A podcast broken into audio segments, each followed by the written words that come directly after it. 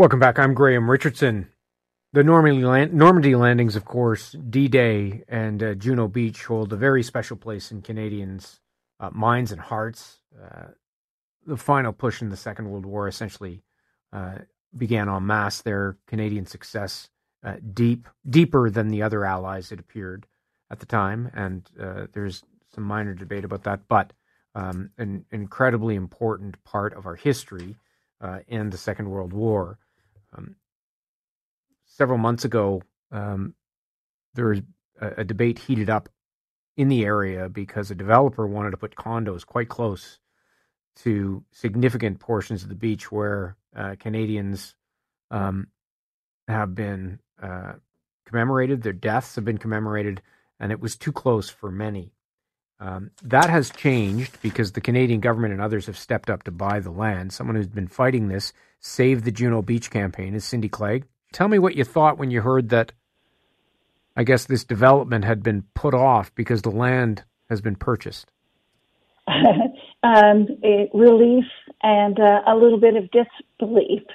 Uh, trying to stop this condo development late, late, late in the game was a moonshot, and uh, it, it happened. So uh, I'm still in. Uh, I'm still.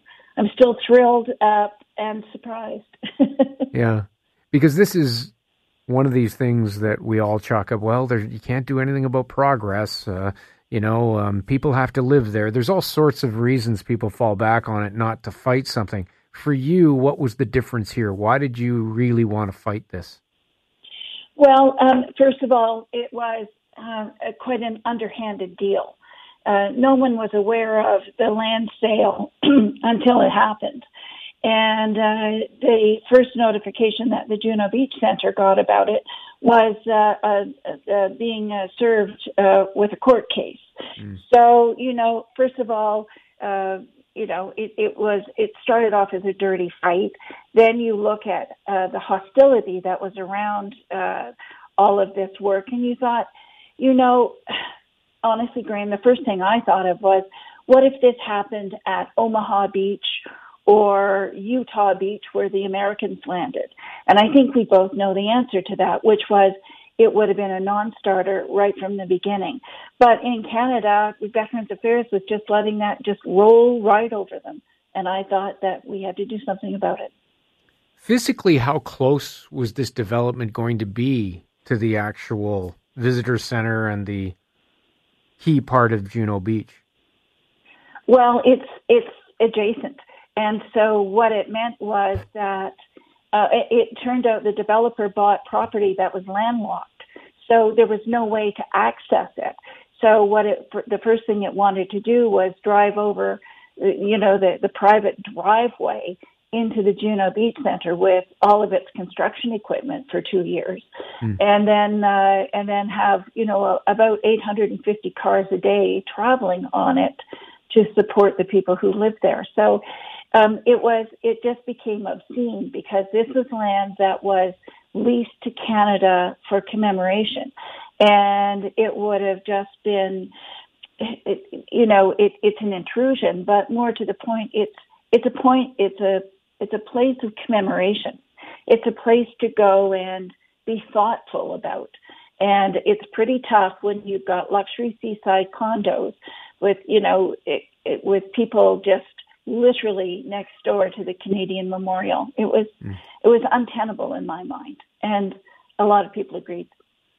What were I would imagine though, as we continue to lose our veterans from this uh, generation, and I'm not suggesting that young people are disconnected, but they're not as connected to fight things like this. How concerned are you that this is going to happen again? Oh, I, I have no doubt that this type of thing will happen again. But on the other hand, I don't think anyone is saying that the battlefields of Europe should be frozen in time. Right. Uh, but there are particular pieces of property that should be set aside and for commemorative purposes. Like the same thing at Vimy Ridge. I mean, you don't see water slides going in at Vimy Ridge. You don't have condos over places where your grandfather may have died. Mm-hmm. That seems pretty reasonable position. even though they're not, as the the old real estate um, statement goes, they're not making more land. Yeah, but there's still a lot of land that you can do these things uh, further away from hallowed ground. Yes, exactly, and and there were options for this developer. Mm. So uh, yeah, so so that point is actually moot. Mm-hmm. What um, what does uh, what does this site mean to you? Well, you know, I have no connection directly to anyone who fought in it at D-Day, but um, as part of my career as a communications consultant, I was really lucky to have been to Juno Beach several times in creating uh, media events there around commemoration. So I was there for the 60th and the 65th anniversaries. And I had the pleasure of being around a lot of veterans who, for many, had never even been back there. So, as a empathically, you absorb the profound emotion and meaning that it had for them. And when you're there, it's very stark. No mm-hmm. wonder this was a place of enormous personal courage and sacrifice because, uh, you know, they were just walking into machine guns mm. and machine gun nests to the whole thing. So when you get to look at what it was they achieved, the power of it is really something. So, I think, you know, for me, the Juno Beach Center in Normandy is provides a really tangible memorial to what Canada did in the Second World War. And so it, it, it, you know, commemorates their sacrifices. But more importantly, it helps educate adults and kids of today and the future about the role of Canada in preserving the freedoms that we enjoy today. And, and Graham, given what kind of world we're living in now, I think that forgetting how we achieved those freedoms and what went into having the lifestyles that we have today are more important than ever. So to me, that's what the fight's about. And physically, last point, being there lets you see and feel what they might have gone through, a better appreciation for it. Yeah. Um, so besides the museum, they also have Juno Park, which is um, uh, um, you know, some of the uh, the German strongholds that were built there, so that people can actually go in and see and participate.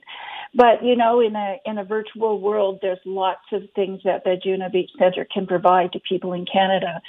They don't have to go there to do it mm. either. So it serves a place for Canadians, and it serves a place to remind Europeans about what Canada does and is today and you know its contribution to the kind of lifestyle that they're allowed to lead now. Appreciate your time, Cindy, and congratulations. Thank you. I really appreciate it. And thank you, Graham. A rare happy ending on one of these things. Nice to hear that.